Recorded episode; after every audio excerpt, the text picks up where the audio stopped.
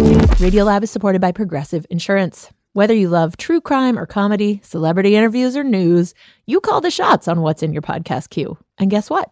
Now you can call the shots on your auto insurance too with the Name Your Price tool from Progressive. It works just the way it sounds. You tell Progressive how much you want to pay for car insurance, and they'll show you coverage options that fit your budget. Get your quote today at progressive.com to join the over 28 million drivers who trust Progressive. Progressive Casualty Insurance Company and affiliates. Price and coverage match limited by state law. WNYC Studios is brought to you by ZBiotics. Seize the day after a night of drinks with ZBiotics pre alcohol probiotic drink. ZBiotics was invented by PhD scientists to break down the byproduct of alcohol, which is most responsible for making you feel crummy the next day. Drink ZBiotics before your first drink, drink responsibly, and you'll wake up refreshed and ready to take on the day. Try it for yourself at zbiotics.com slash WNYC and get 15% off your first order when you use WNYC at checkout. That's zbiotics.com slash WNYC and use the code WNYC at checkout for 15% off. Listener supported. WNYC Studios. Hello, podcast listeners. Before we begin this episode, uh, I want to let you know that this story, uh, one of the stories in this episode, includes conversation about sexual assault and suicide. Just to warn you. Oh, y- wait, you're listening. Okay. All right. Okay. All You're listening, Listening. to Radio Lab. Lab. right. Radio From WNYC.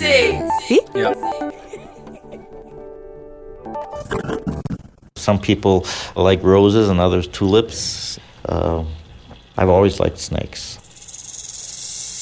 This is Radio Lab. I'm Jad Abumrad. And I'm Robert Krulwich. And our show today is about deception, and we thought where better to start than with snakes. Snake. Oh. This is where you keep all your snakes? Well, we keep so some of them here. We have a variety. These are some lizards we're working with. This is Gordon Burkhardt. He works at the University of Tennessee. I paid him a visit recently. And I have several rooms here where we keep a variety of different reptiles. Uh, And he's got this turtles. one little snake that he likes to show off. Small guy, about the size of a pencil, called a hognose snake. These are the hognose snakes. So you can see this guy is already starting to go into the display.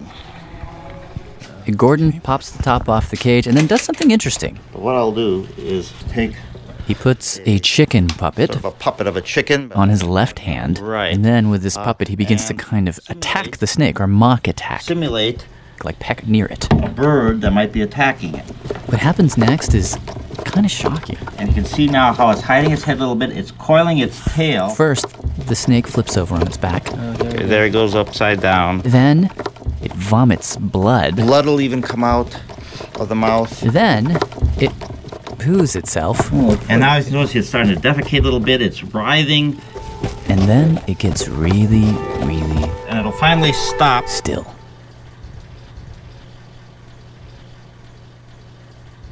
In fact, it'll stop breathing.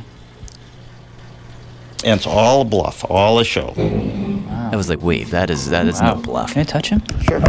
But as soon as we took a few steps back from the cage, the snake pops its head up, goes whoop, unflattens itself, And if you come close, and there it was, alive again. yeah, and then it'll start to breathe and gaze around. It was lying, basically.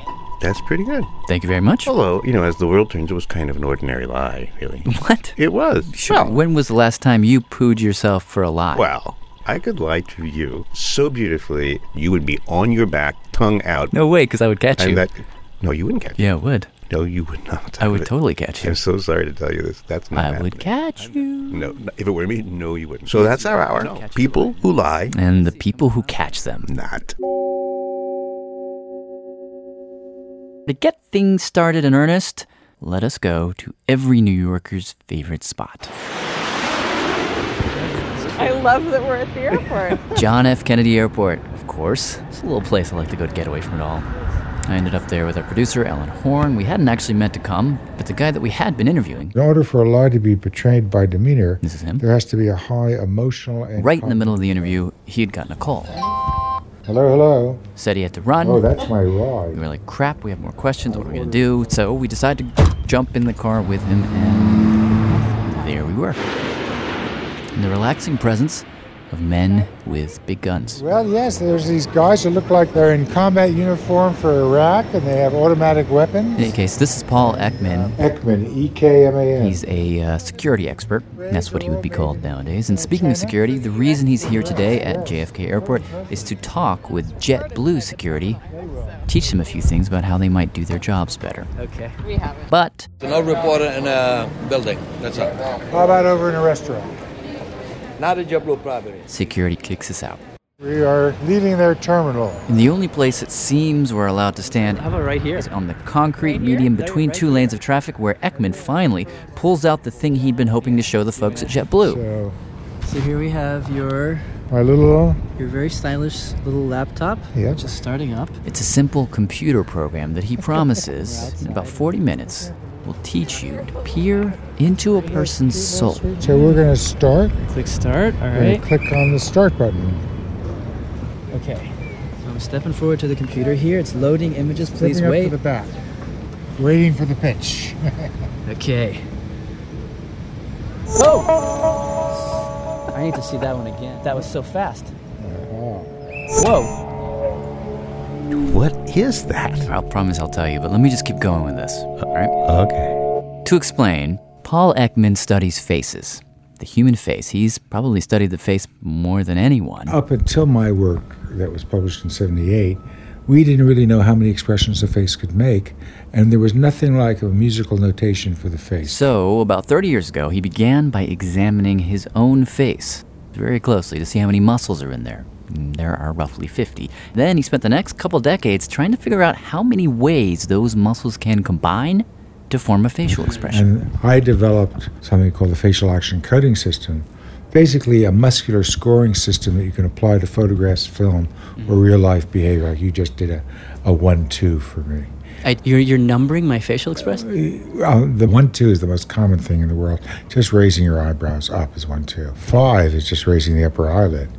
Seven is tensing the lower eyelid. All in all, the human face is capable of 3,000 different expressions. That's what he thinks.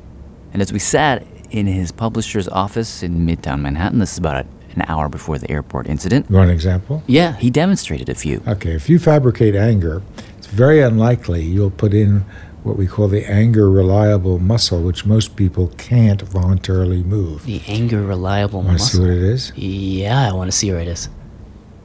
You're tensing your. I'm tensing the red margin of my lips. Oh, and Okay. you just look. You look fierce when you do that instantly. So if you want to know someone's mad, look at their lips. Conversely, if you want to know they're happy, like genuinely happy, and they're not just faking it, he says, look at their the eyelids. skin in between your eyebrows and your upper eyelid in a genuine spontaneous enjoyment smile that skin moves slightly down hard to detect but visible if you know what Ah. You to just look did for it when you said that. Anyways, the reason that we are talking about him here in an hour on lying is because with all the attention that's being paid these days to finding lies by using fancy brain scanners, Ackman is kind of on a crusade to remind us that you don't have to do that. You don't have to look in the brain because the brain is actually directly connected to the face in ways that we can't control. all of these muscles are activated involuntarily when an emotion occurs without your choice Are there things happening on my face, on her face, on any face? that you don't They're- even know that we about. don't even know- and we i'm don't know seeing about? them my god the naked face Which brings me to my new favorite word leakage. Leakage? Leakage. Yes, it is a word you will hear again and again when you talk to anyone in the field of lie catching. Take, for example, Barry McManus. Barry L. McManus, MCMANUS, He's a longtime CIA interrogator. physiological leakage could be anywhere from sweat gland activity when someone knows that they're misleading you and they break out in a sweat. That's because of the autonomic nervous system that you have no control over. Basically, telling the truth is easy. That is the crux of it. According to Steve Silberman, a reporter for Wired Magazine, The truth is kind of sitting there in your brain. Your brain knows it. You say it. No problem. But your brain has to work harder to generate the lie, There is an effort. And with that, there's always leakage. even in an instantaneous moment. Sometimes you even hear it, where a person's breathing pattern will change or the size that people do. At what particular time did they do it? If you're not trained to look at it, most people ignore it. But If you've been trained and you know what to look for, according to Barry McManus, it, it will strike you right in the face.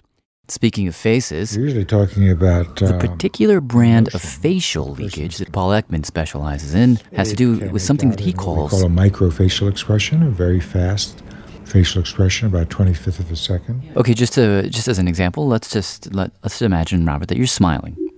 Okay? Yeah. But on the inside, as those of us who know you can attest, maybe you've got some rage. A little, a little bit. Yeah, just a little bit. But on the outside, you're smiling. Now, a micro expression is when, for the tiniest, tiniest moment, a little bit of that inner rage slips out onto your face.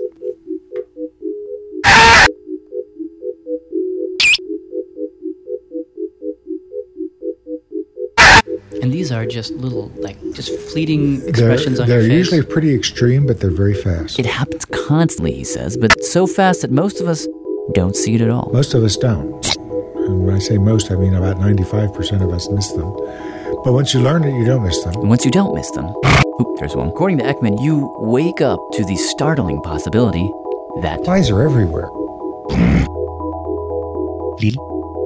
it's enough to make a man obsessed. When my daughter was born 27 years ago, I decided that I would take on as a life task to see whether I could lead my life without lying. to see whether you could lead your life without lying. Yeah. That sounds about anything. possible. It's very tough, but I'm always looking to see whether there's a way I can solve the problem. Makes it more interesting. I mean, just telling a lie is really dull. But you could argue that telling a lie is, it's just what we do. No, we don't just do that. Most of the time, we lie out of laziness or timidity. I got put in a terrible situation by a friend who had invited me to a dinner party, and the company was dull and the food was worse. I sure didn't want to go again. So he invites me again about two months later. And I say, I'm sorry, I can't make it. I'm being polite. It's not true. I could have made it. And he said, Oh, but we enjoyed having you so much. Tell me a date when you could make it.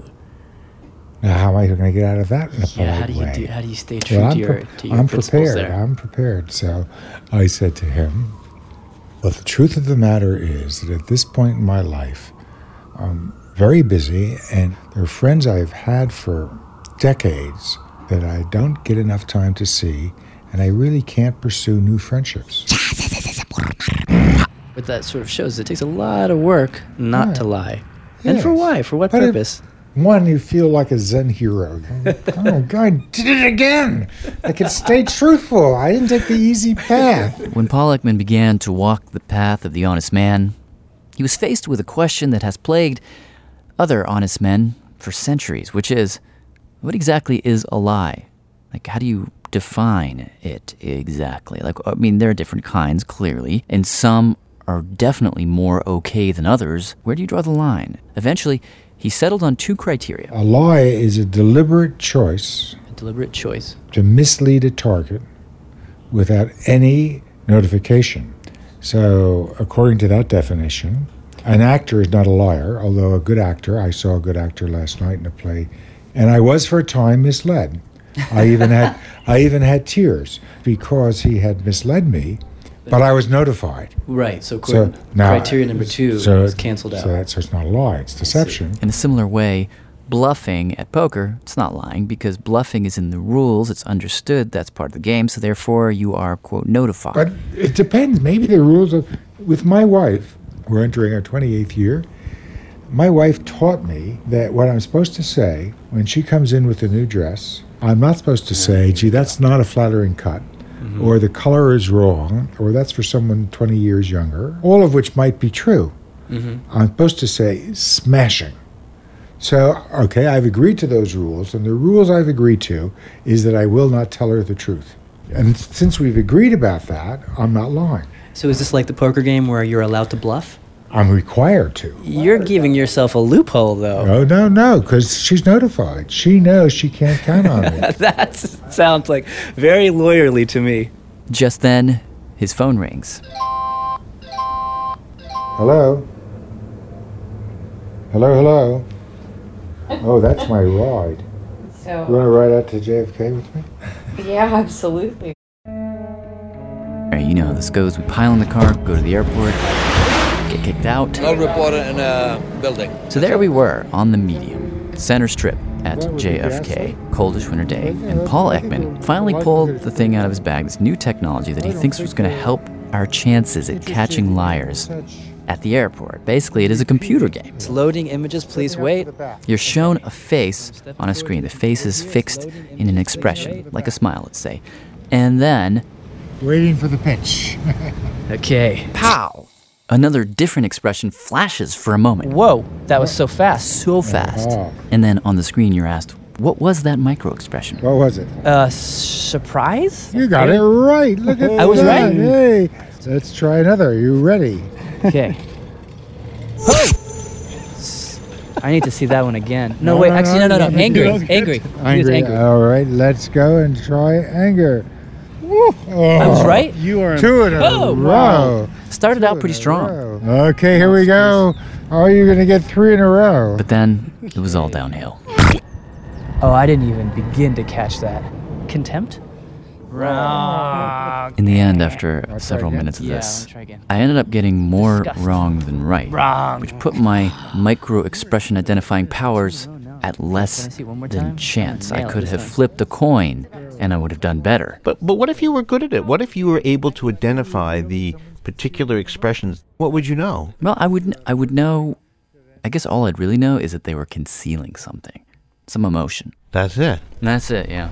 And in fact, on the way over in the car, Ekman said at point blank, "If you are looking for some surefire dead giveaway sign of lying, it's just not there." Because we don't have we don't have a Pinocchio's nose.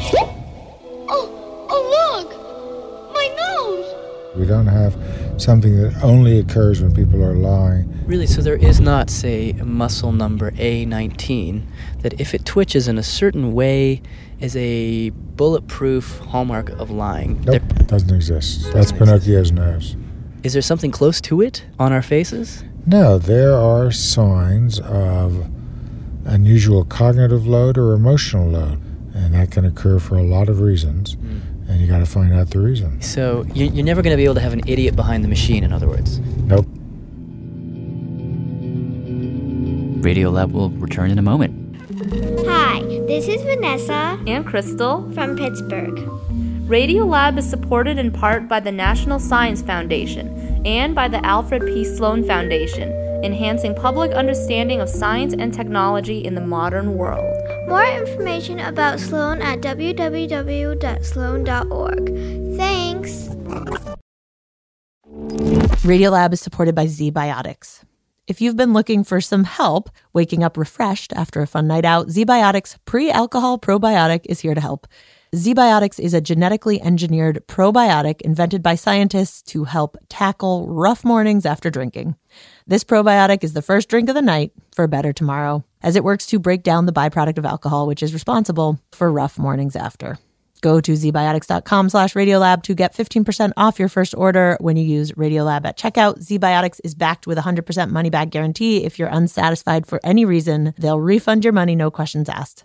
That's zbiotics.com slash radiolab and use the code radiolab at checkout for 15% off. Radiolab is supported by Betterment. Let's talk about hustle culture. You know, the whole rise and grind, go big or go home thing. It's a lifestyle that may not be for you, but one that your money can handle thanks to Betterment. Betterment is the automated investing and savings app that makes your money hustle. How? Their automated technology optimizes your investments again and again. With Betterment, your money is taking ice baths at 5 a.m. while you get your well deserved rest. Your money downs protein smoothies and automatically reinvests your dividends all before you head out the door. Your money is a workaholic, but you don't have to be because you've got Betterment, the automated investing and savings app that makes your money hustle. Visit betterment.com to get started. Investing involves risk, performance is not guaranteed. Each election season, political memoirs abound, doorstops that sometimes divulge more than intended. No matter how diligently they present themselves in the most electable light, they always reveal themselves their insecurities, their fears, their ambitions. How to read a Politico on this week's On the Media from WNYC. Find On the Media wherever you get your podcasts.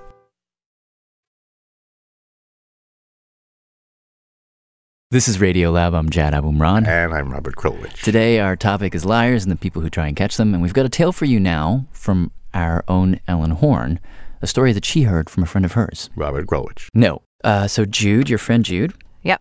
What? Uh, t- describe him real quick for us. Jude is a uh, sweet guy. We used to work together. He he's kind of a slight fellow with auburn hair, and he's just a really thoughtful, trustworthy guy. How do you know? What do you mean? How do you know that he's trustworthy? Well, you just know. I don't know. Okay. Tell me about the story that Jude told you. Well, this is a story about someone that he dated, and someone who changed him. It's a girl. It's a girl. And how did he meet her? He met her at a barbecue. a friend's party, and incidentally, it was my birthday. Right. He was at this party. It was his birthday. He meets this girl. Sandy blonde hair, uh, blue eyes. And after the party, A couple days later, he gets a phone call from his friend saying, do you remember Hope, who was at, at the party on Sunday? She was asking after you, "K- is it okay if I give her your phone number, tell her how to get in touch with you? Were you flattered? Of course. So she calls. He asked her out, and they went out on a date. I remember thinking to myself, wow, this girl is, she's kind of electric, vibrant. We're saying yes a lot to each other. We're laughing a lot. Yeah, she just had a wonderful smile. She would look you right in the eye. I mean, she just had a, a way of connecting right through to back behind your own eyes, and you just felt like you were dealing with. So they went out again. And then they went out again, and pretty soon they're spending all of their time together. And then what happened? Well, I don't remember when it, it turned. at some point, she started to have a lot of problems. Oh. Small crises started to come A, up. a whole series of things They were, knee problems, insurance problems. you know, I've got a situation where I need to move out of the place where I'm currently living, and it's because my roommate's, you know, crazy. He s- felt himself sort of pulling back. Yes, yes. it- Until one evening, he gets a call from Hope, and she's totally She panicked. said, "You have to come over. We have something we really need to talk about." And at this point, I have, I have no idea what it is now at this time. But uh, she said, "Hey, I'm pregnant. I think I'm pregnant." Wow. What does Jude do? Well, he basically stood up and did the right thing. There really was a part of me that was thinking, "Well, here's the test of a person." He was going to stand by her and support her through the pregnancy, and he said, "Okay, let's go to the doctor together." I would say, "Where, when? I want to be there." And she would say, three o'clock at the doctor's office." And I would say, "Okay," and I would go, be there early, you know, two forty-five, and uh, she would not be there. And three fifteen would roll around, and three thirty would roll around. There I am sitting, sort of alone, and the receptionist would sort of continue, continue you know, "Can I help you?"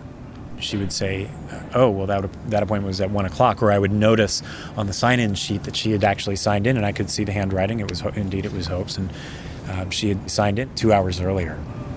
So then, did you confront Hope about giving you the wrong appointment time? Yeah. Oh, yeah, yeah. And as this continued, I would say, "Repeat that for me." Three. Okay, so three o'clock. I mean, these are moments in uh, crystal clarity of life. You're not losing track of stuff. Then he gets a call from a woman named Leslie. I met Hope off Craigslist, actually. I put out an ad for a roommate. And she moved in with no furniture. She showed up with just all of her stuff in trash bags, and then she disappeared. leaving the bags behind. So it was right around that point where her check bounced, and I was like, oh no. And so through a mutual friend, she tracked down Jude. I was kind of like, okay, well, she has this boyfriend. She called him. Called him and sort of wondered, like, is he in on this? Jude had no idea what she's talking about. No. He didn't even know she had a roommate named Leslie. I mean, who the hell was who? Or, you know, who are you? You owe me money. and No, I don't. And she, you know, it was all very confusing. Not knowing what else to do, Leslie decides to go into Hope's room and start looking through her stuff. And I just thought, you know, I'm just going to go through this, see what's in here. And that's when I found those notebooks. Spiral bound notebooks, and inside, Literally pages upon pages of different names with different socials next to them. credit card numbers, mother's maiden name, birth date, page after page of that kind of information. What exactly was this? These are like crib notes for a con woman. That's when I called Jude and I said, get over here. What did Jude do at this point? Well, Jude knew he had to do something. And I finally got up the courage to confront Hope and say, this is over. my own responsibility here, notwithstanding, to the um, you know the pregnancies. Well, and what about Leslie at this point? Was she? Well, Leslie wondered how many of those people in that notebook Hope had met through Craigslist, which is where Leslie met her. So Yeah. she went back to Craigslist and started posting warnings many times a day. Think single white female meets Pacific Heights meets the grifters. You need a late 20 something gap clothed 5 foot 3 blue eyed blonde. Run away, run away. In fact, warn your hairdresser. She's posting warning after warning. If you have any information about this person or simply want some empathy, please email at conbyhope at yahoo.com. And Craig took them all down. As in Craig from Craigslist, Craig? Yeah. Craig Newmark, founder of Craigslist. He thought that they were inappropriate, Yeah. that they were unfair. want to do the right thing, but everyone has rights. She would post. Nope, the drama is not over. He would take it down. She would post. Fact of the matter is that hope is out there somewhere. He would take it down. But within a few days, in those moments where Craig was in the bathroom or away from his desk, people responded. I was starting to get multiple reports that she ripped people off. Every different kind of person from all over the place yoga instructors, landlords, car mechanics, banks, flower shop owners, spas, a veterinarian, car rental agency, check cashing place. About five hundred dollars. One thousand dollars. Approximately ten thousand dollars. And everybody with the same story. She is one good actor. Her MO seems to be to move in with tons of stuff, sans furniture, pass a check out of a closed account, then bolt when it comes back. Over the course of several years, there were postings on Craigslist, and there were people who were trying to find and stop Hope. She got kind of a celebrity following. By the way, we used to get emails like every day from people who were just like, Is there any news? Dude, I love seeing those posts. Can you tell us anything? I'm like, No, she's in hiding. Sorry. Who was this woman? Um, Terry, can I get you to introduce yourself? Just say who you are and what you do. My name is Terry Alario. I'm a special agent with the Louisiana Department of Justice. Louisiana. How would we get to Louisiana? Well, after a few years, Hope resurfaced in New Orleans. We had a call in complaint from a lady down in the New Orleans area. Uh, her credit card had been used. Someone had tried to purchase Dell computers, and it just started from there. Every time we talked to one victim, it led to one or two other victims. Uh, Hope has uh, almost like a cult following. You know, her MO was that she knew him, she got to know him really well. I've talked to a lot of victims, and they just don't trust people anymore. A lot of these people did some good, human, open heart things with her and said, This g- poor girl, I've got to help her out. And they were, they're really let down, and they just don't trust people anymore. And it's sad. You know, not only do you have to worry about clearing up your credit and getting your money back from your banks, you know, you, you've got to deal with, with people on this earth now that you, you don't know, you know, who you're standing next to. Jude had had that feeling, and for good reason. One of the houses that Hope had blown through in San Francisco, he had found something that was really upsetting. I had come across a, a letter that she had written to my parents but never mailed, just saying some very, very terrible things. which Jude says were totally untrue. In this letter to his parents, Hope wrote, That at, at one point during uh, the pregnancy, she was having complications, and the, the main symptom was like severe vaginal bleeding, and that this that she was on somebody's living room floor, either mine or hers, in this terrible condition, and that um, that I had that I just left, totally abandoning the situation and my responsibilities just a graphic and ugly depiction of an awful scene. Jude was traumatized. The whole experience he compared to an earthquake. Have you ever been in an earthquake? No, never. Well, one of the things that happens is that there's these aftershocks after the Uh-huh. earthquake. And so for a little while after the earthquake, you're not sure that when you put your foot down, the ground is still going to be in the same place as it was a minute ago. There were days, I can tell you, there were days when it was significant to hear anybody say anything of any consequence that was just true. You know, to say, I have a carton of milk in my refrigerator that expires on September 17th. And that was true. that was, it didn't say September 19th or September 15th. It said September 17th. I've had people crying on the phone talking to me about this situation, and they were victims six, seven years ago. People are embarrassed. They're embarrassed, and then they become mad. You know, and that's when they become detective. Make a lousy private detective. Where are you now? In front of Hope's mother's house in a bad neighborhood in New Orleans on- around midnight. What's her name, by the way? Her mom? Oh, Marcia Ballantyne. And why are you there exactly? I had kind of gotten a little obsessed with Hope. You got obsessed. Yeah. I can't see any house number 623. Why? I have no idea. I, there's like this heavy tightness in my chest. I'm so nervous. There was something about imagining how she was doing all this. I'm so nervous. It was like really fun to imagine. But maybe that's what happened to Leslie too. That like once I started looking, I was able to find a lot of victims, a lot of information, and I wanted to meet her. What are you looking for? Do you know Marsha Ballantyne? Who? Marsha Ballantyne? I ain't never seen you around there. Yeah, I'm not from around here. You stand on the corner looking like that, boy, you be having people spook around there. I'll come back later. Okay, next day. All right, wait, hold up. What did you know about Hope at this point? Well, I knew that she had had a, a daughter. Really? Hello, is anybody home? Jude's? No, not Jude's. The timing was all wrong, and I had located the father. Well, I'm standing outside of Hope's mother's house. There's three plastic tricycles piled up against a gate. I don't see anyone inside the house. The next morning, I went out to find a woman named Ruby. Ruby Moon. I live in New Orleans, Louisiana. Ruby owns a coffee shop. I live down the street from Hope's mother. And when Hope came to New Orleans, um, her mother, you know, introduced us. Ruby has a kid who's about the same age as Hope's daughter, and they go to Montessori together.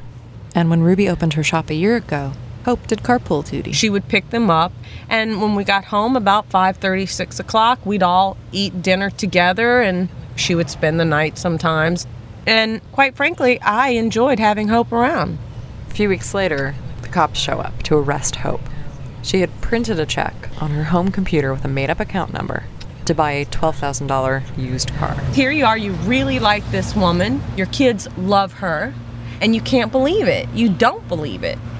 And I wanted to stand by her, I wanted to help her, you know, and she hadn't screwed me over, she hadn't done anything to me. So maybe she's turning around.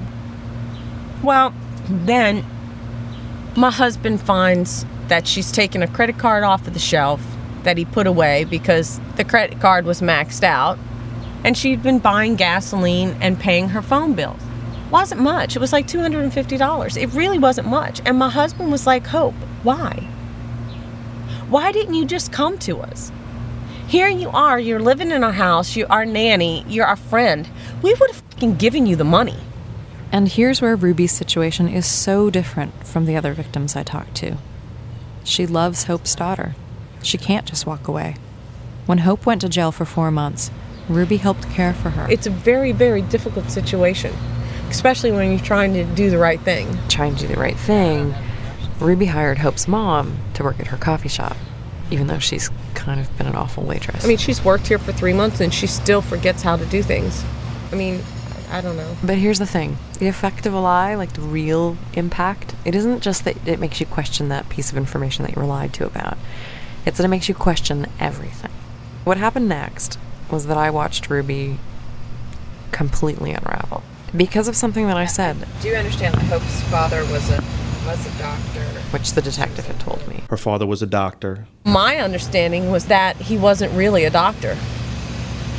According to the, to the Attorney General's office, he was. Then Marsh is n- n- a liar too. Because she says he was a con man. She says that Hope's father was a con man. It's funny how a piece of information can take on a life of its own. The ground was shifting under Ruby's feet. So then Marsh is lying. Marsha says he wasn't a doctor. If they say it turned out that he was really a doctor, then Marsha's lying. And how do I mean that that may not be information that means anything at all, you know? And now you tell me that he really was a doctor. She began making call after call. Hey, baby, it's Ruby, the henna lady.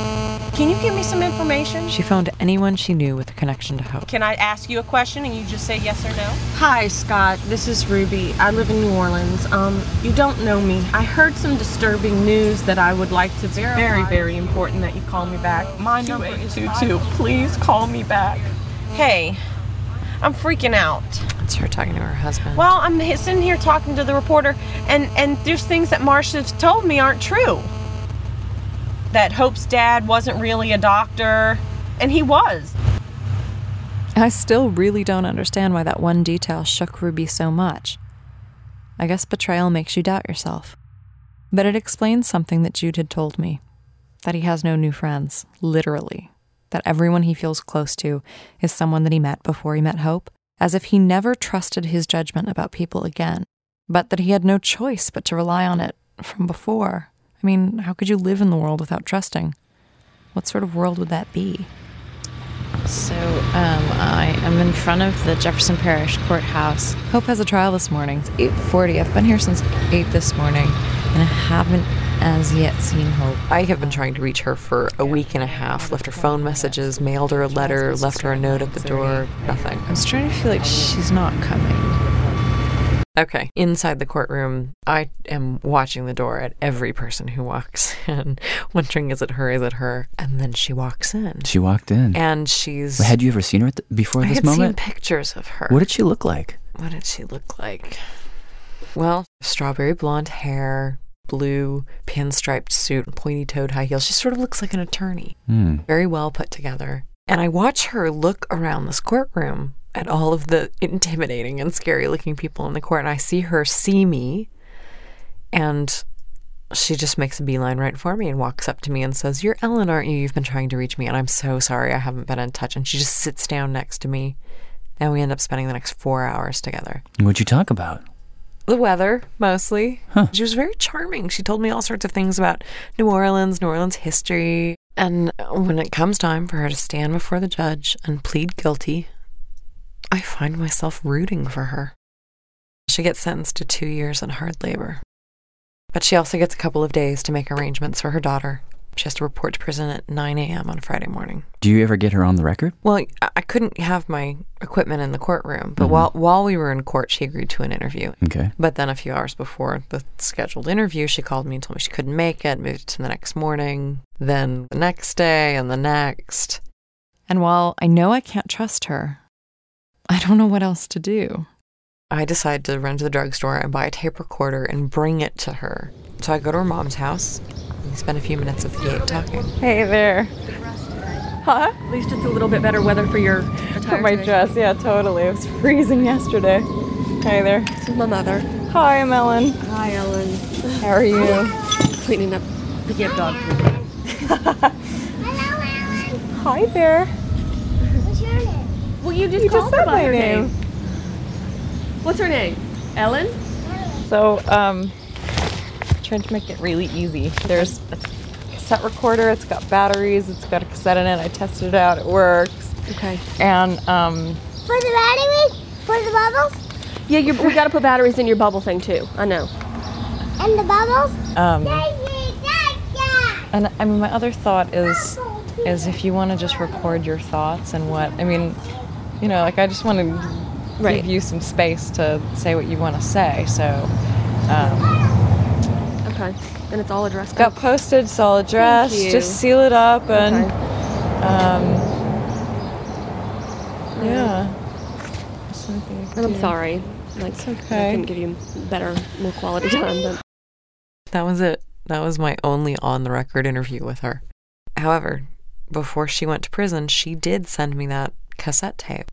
It was a really crummy tape, and so we had to use this voice. What do you, what do we call that? Noise reduction, We had to yeah. use a noise reduction filter to clean it up so you could hear her voice, and it, it makes her sound kind of ghostly and strange. I have a child who is happy and healthy and bright and beautiful. And I don't think she could be all of that if I was this horrible monster that people think that I am. On this tape, Hope talks about her daughter a lot. My life is now her. I I wish she said something more satisfying, something that explained why it was that she chose to live this way for so long. But she doesn't. I'm sorry. Hope mailed this tape to me, reported to prison. She was released due to prison overcrowding, and during Hurricane Katrina, the state of Louisiana lost her. About a month after the hurricane, I wrote to the Attorney General's office and asked if they had any idea where she was. I got a one word response no.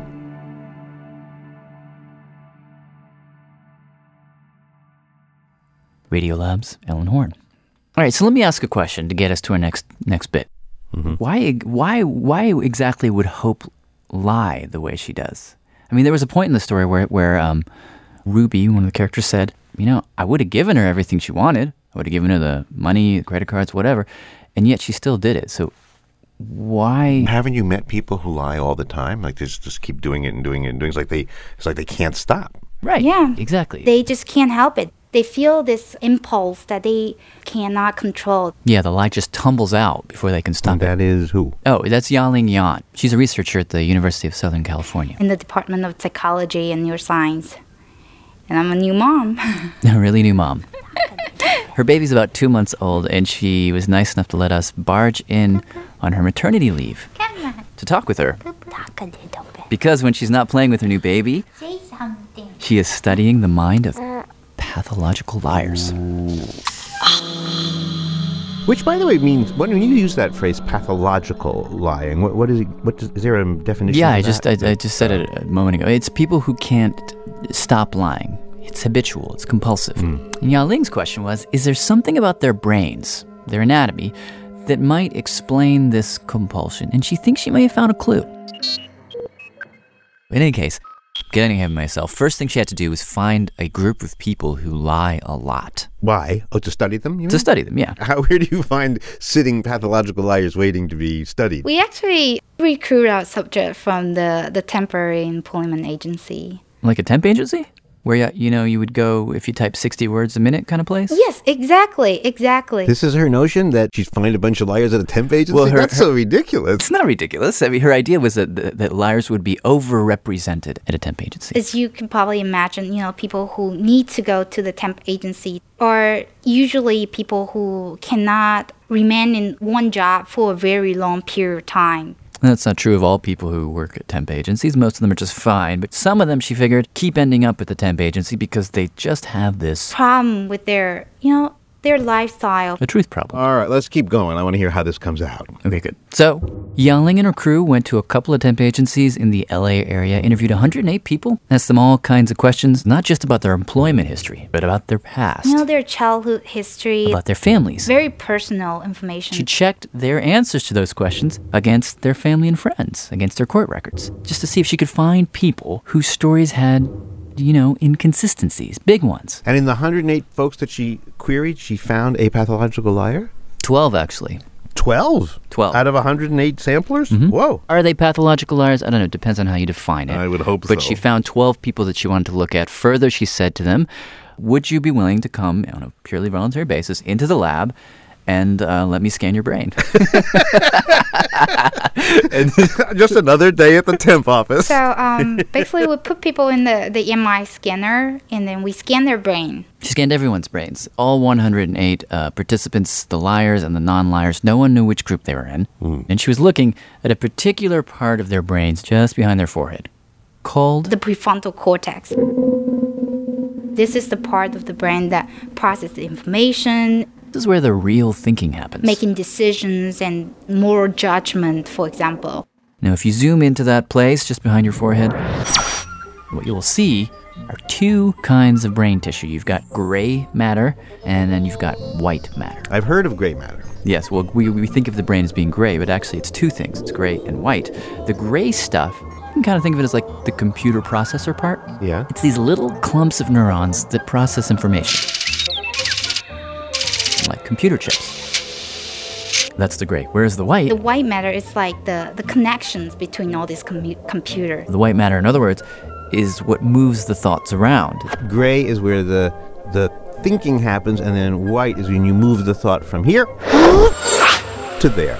Exactly. Yes, they transfer information from one end to the other. Okay, so you've got your gray, you've got your white. What Ya Ling thought she would see when she looked into the brains of people who lie a lot, I thought I, we would see a reduction. just some piece of it not there. yeah, they're missing something. Specifically, she thought she would find less gray stuff, less of the thinking stuff. Why would why would why? Because that's what she's seen in other um, mental disorders are kind of like this. And if you think about it on a really simplistic level, the gray is where you think your thoughts. And it's also, among other things, where you crunch your moral calculations. Hmm. And liars, she figured, have trouble in this department, so maybe they have less gray.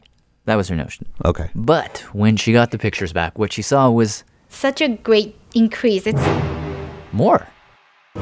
And not the gray, more white matter. more white stuff. A lot more. 25% is like a quarter. So tw- they have 25% more connections in their head than non liars? Yes. Before we get to what that means, what were you thinking when you saw this? I was really bubbling. I thought this was this was something. Something. Something. Something. Here's her idea so far. You ready? Yes. She thinks that these extra connections play a crucial role in a kind of in the moment storytelling. That's essentially what lying is coming up with a story on the fly. And let me give you an example, okay? Mm-hmm. You're leaving work, you're walking down the hall, you go into the elevator, and an annoying but nice coworker corners you, Oh, hey, Sally. corners you in the elevator, Hey. asks you out. Um, you know, I- I've been meaning to ask. y- You maybe want to go out with me on Friday? So there you are. Questions dangling in the air. You want to go out with me on Friday? For most of us, right at that moment inside our head and our brains, we're thinking, crap. Oh, shoot. say you're busy, say you're busy, say you're busy. But with what? What? What are you busy with? Um, Say, say- think of something. Think, think. And you're just like reaching out into the void, trying to form a connection with some idea that can help you come up with some excuse. I could say, um, You know, I could oh say, my God, maybe if well, Ah, I said, shoot, what should I say? Um, Right, really, what you need to do at this moment is you have to take a bunch of disparate thoughts on different sides of your brain, like um, me tonight, teeth, dentist, and connect them all together, I'm having some late night dental work. like that. Oh, Okay. Okay. We can all do it given enough time, but for the pathological liar, she thinks that because they have so many more of these connections to begin with, they get there faster. My mom is visiting that night. I'm meeting a friend for sushi. I'm performing in the circus Friday night book club. Ice hockey practice. Yoga. I have to polish the silver. I've got chemo. Like the more connections. Sorry, beekeeping. The, the faster the speed of the processing.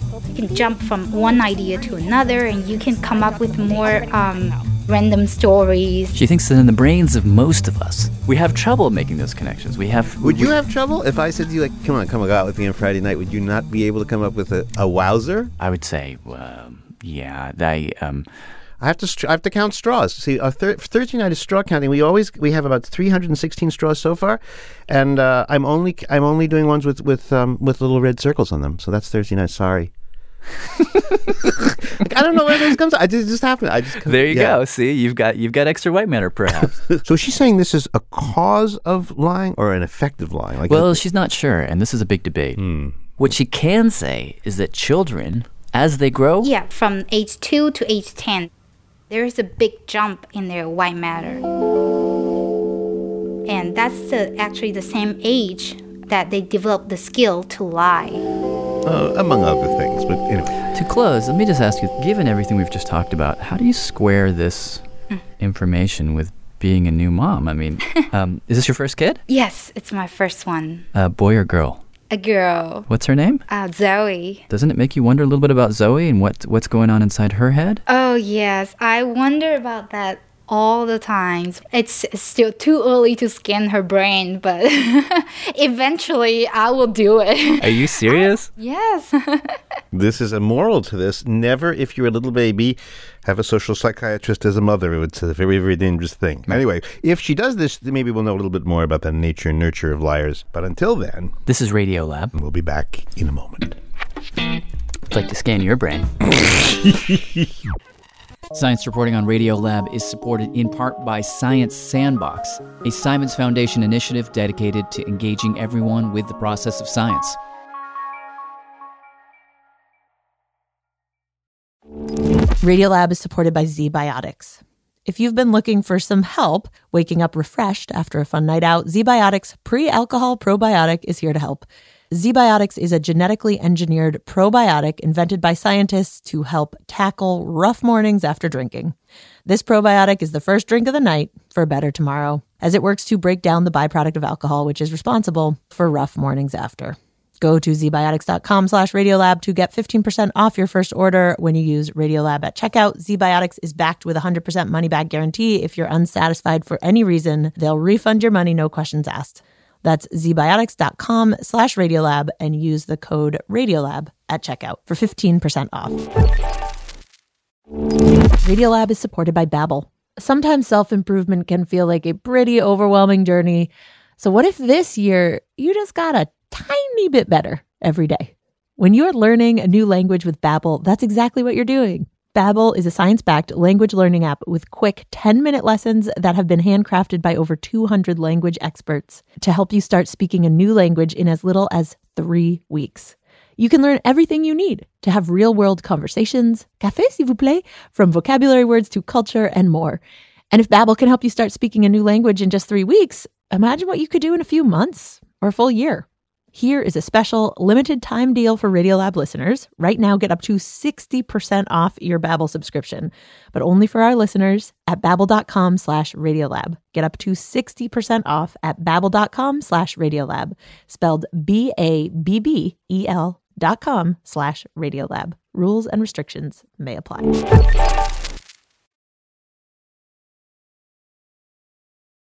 Hello, I'm Jad. And I'm Robert. And this is Radiolab. Today on our program, the topic is liars. All kinds of liars, and now it's time for the liar we haven't yet mentioned. Uh, a liar which might actually be one very familiar to you, Jad. This is What's the uh, that? the self deceiver. Hey, would you, what do you mean? Uh, somebody somebody who lies uh, not to others but actually lies to oneself. if you get my Thanks, drift. thanks, Krulwich. Thanks a lot. Yeah. But anyhow, what does that even mean? Well- to lie to oneself. How would you? It's actually- tricky. Let me give you a classic example. Let's say that you are madly in love with somebody. Who? Just conjure up whoever you really, you know, I don't know who. Okay. I, so now you're in love with her, and strange things start to happen.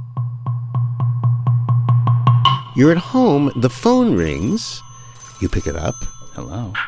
And the person on the other end of the line is breathing and then hangs up.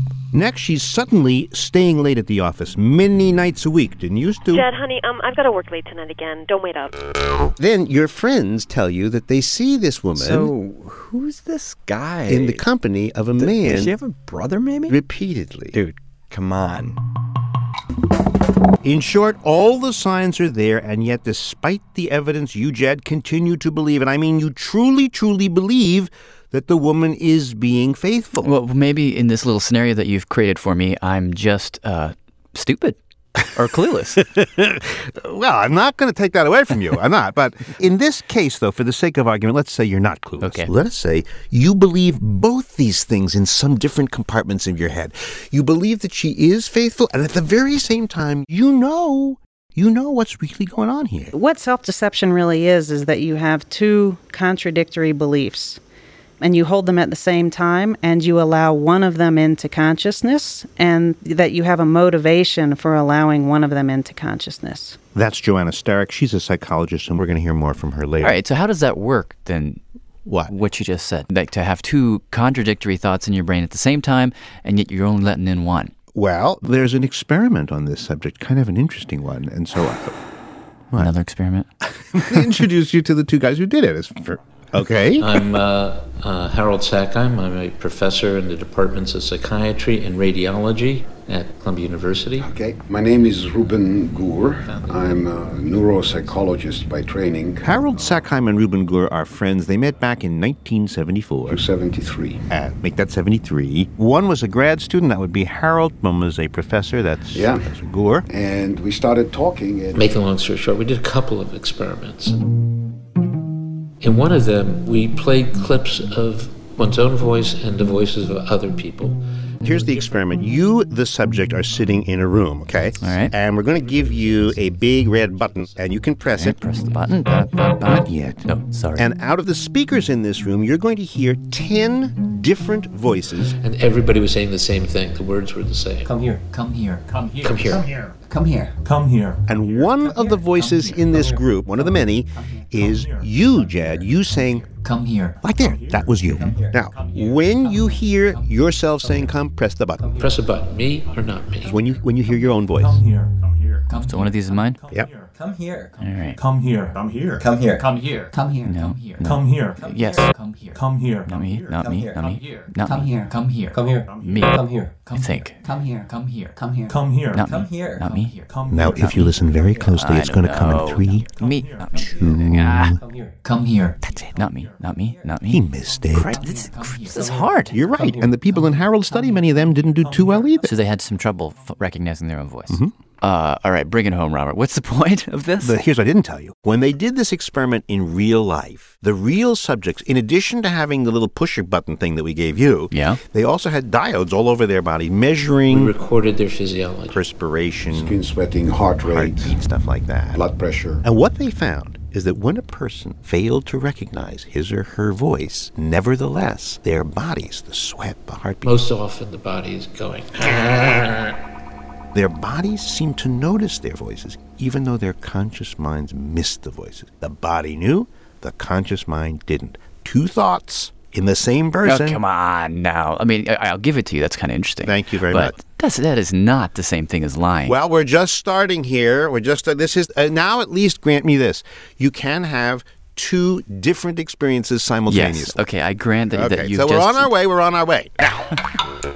Okay, step two. Harold and Ruben decide to leave the laboratory and go to a bar. Yeah, I believe it was Smoky Joe's. Just to sort of talk things over. Kick back a bit. And to deal with your very question, like, so let's really get to the core of what lying to yourself is about. Exactly. So they're in the bar and they're getting kind of drunk. We were probably pretty drunk. And Ruben proposes we need to come up with some way to get test subjects to have one thought and instantly have a contradictory thought. Maybe we could do that with embarrassment. Maybe we could embarrass them into having two thoughts at the same time. And uh, yes, and at some point I said, let's ask people questions. Questions so, So threatening. so uncomfortable that you don't want to tell the truth about them. What, que- what questions would those be? Well, I mean, we had to get down and dirty. they got drunker and drunker and drunker, and they came up with a whole bunch of them. Started writing them down. It was fun. Right there in the bar on a napkin. We were curious, so we took their questions off the napkins, so to speak, and we brought them out onto the street. Can I ask you some questions while you're waiting? Yeah, sure.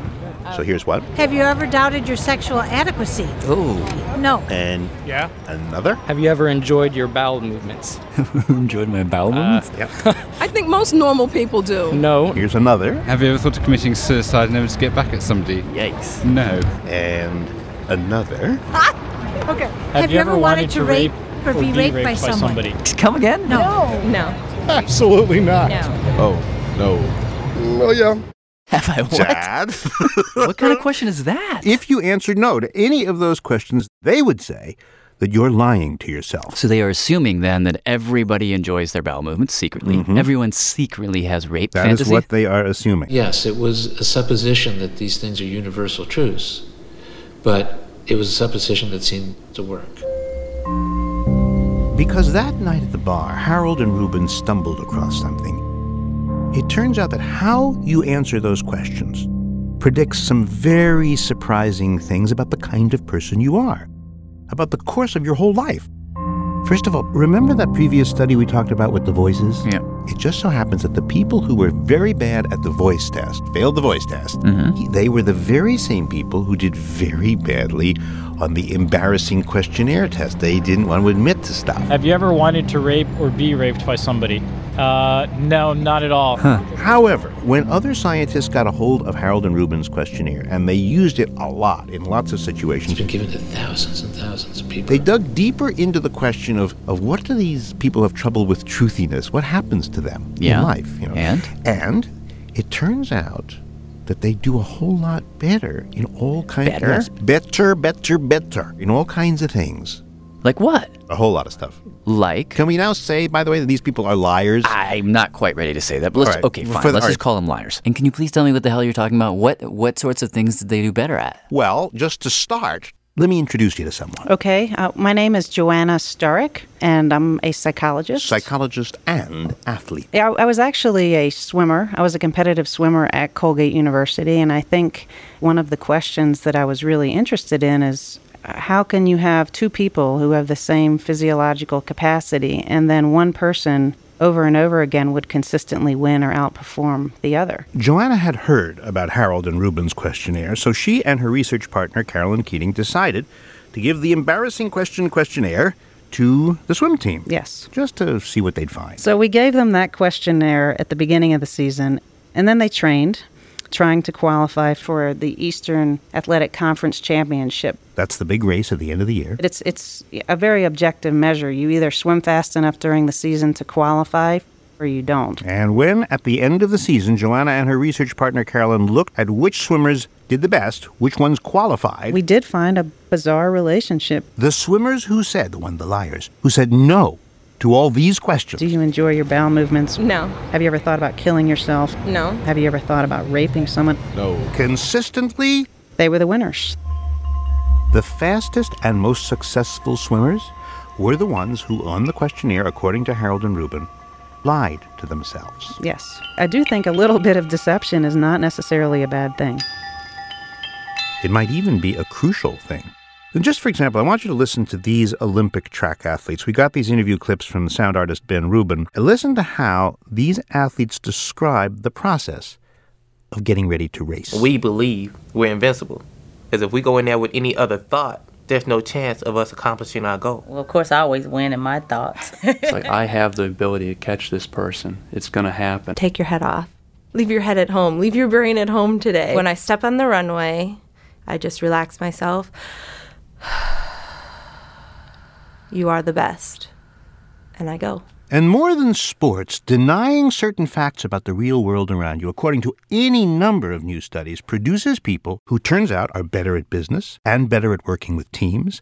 And now here's the real kicker they turn out to be happier people. We, That questionnaire served a couple of purposes. One of the things that it taught us is that people who were happiest were the ones who were lying to themselves more. The people who are the most realistic, that actually see the world exactly as it is, tend to be slightly more depressed than others. Time and time again, researchers have found that depressed people lie less. They see all the pain in the world, how horrible people are with each other, and they tell you everything about themselves what their weaknesses are, what terrible things they've done to other people.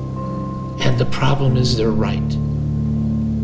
And so maybe it's the way we help people is to help them be wrong. It might just be that hiding ideas that we know to be true, hiding those ideas from ourselves, is what we need to get by. We're so vulnerable to being hurt that we're given the capacity to distort as a gift. Well, that's it for us. If you want any more information on anything you heard this hour, check our website, radiolab.org. I'm Robert Krelwich. I'm Chad Heppenrod. And this is Radiolab. Thanks for listening. You have two new messages. Radio Labs is produced by Jad Abumrad with Lulu Miller, Rob Christensen, Ellen Horn, Justin Paul, and Soren Wheeler. Production support by Amber Seeley, Laska Kebbel, Jed Perez, Sarah Pellegrini, Ariel Lasky, Heather Radke, Michael Orion McManus, and Sally Hership. Special thanks to me, Jude Hoffner, Jane Dumestra, and Scott Robinson. Radiolab is produced by WNYC, New York Public Radio, and distributed by NPR, National Public Radio. Bye.